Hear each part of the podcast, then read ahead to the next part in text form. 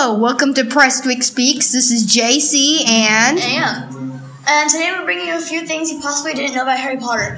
And I'm going to start us off with something that uh, I watched this video lately, and it was um, Dumbledore's Hor- Horcrux. So people think, people believe that Dumbledore has a Horcrux. Y- You know what that is, right? Yes, I remember. If I cor- remember correct, he who must not be named, aka Voldemort, had seven for Yes. seven parts of his soul. Yeah. But the thing is, you can only have a Horcrux if you You've kill someone. someone. Yeah. But the thing is, you can't recall Dumbledore killing anyone.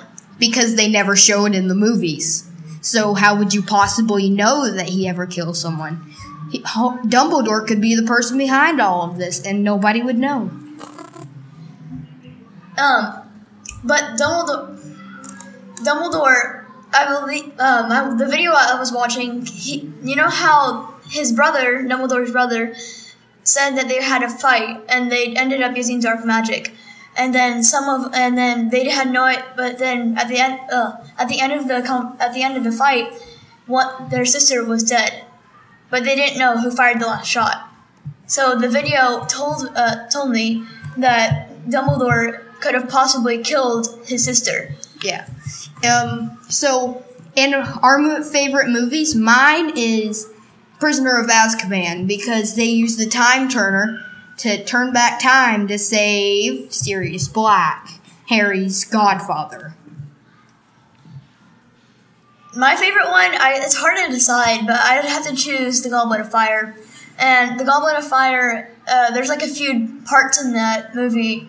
Like for example, like when uh, they had the dancing scene, not the ball, the dancing, like when they're practicing, like when McGonagall called up Ron and to to um, dance with him to show to show that how to dance.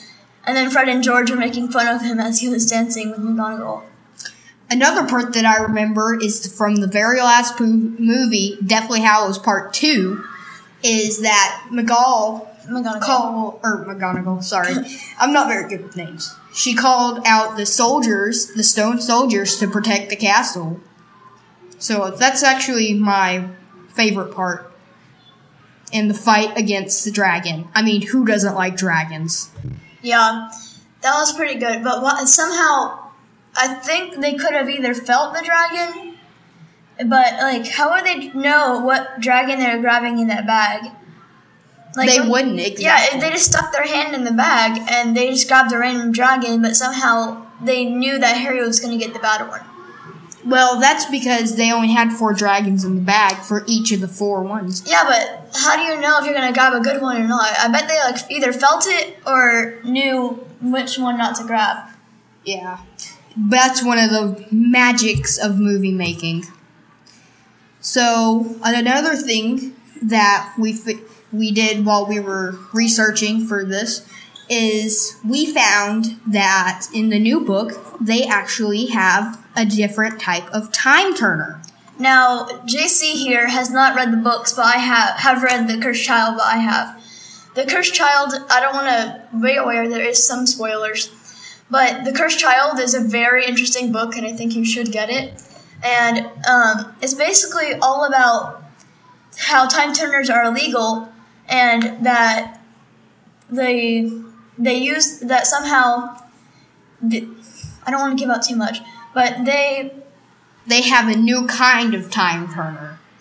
So, It's not necessarily a new kind. It's more like they they're illegal and there's just one. So Al, uh, Amos, which is Cedric Diggory's father, uh, really wants his son back. So they, he knows that they have a time turner in the Ministry of Magic, and he wants um, Harry to take to let him go back in time to save his son.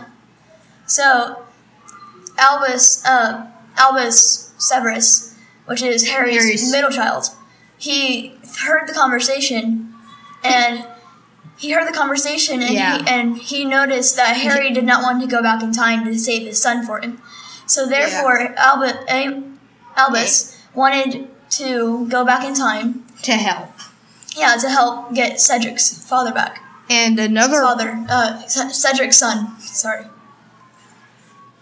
And um, let's go back to the Horcrux. So Yeah. they think that If- Dumbledore's Horcrux is Fawkes, his phoenix, his bird. And the thing about that is he his Horcrux leaves a giant plot hole. Like if he has healing powers, he could have healed many people. If he, uh, what else does he have? He could spit poison like he did to the Basilisk. And the plot hole, if he could carry huge amount of a lot of weight, he could have easily moved all the rocks out of the way that were blocking Ron from his from the the chamber.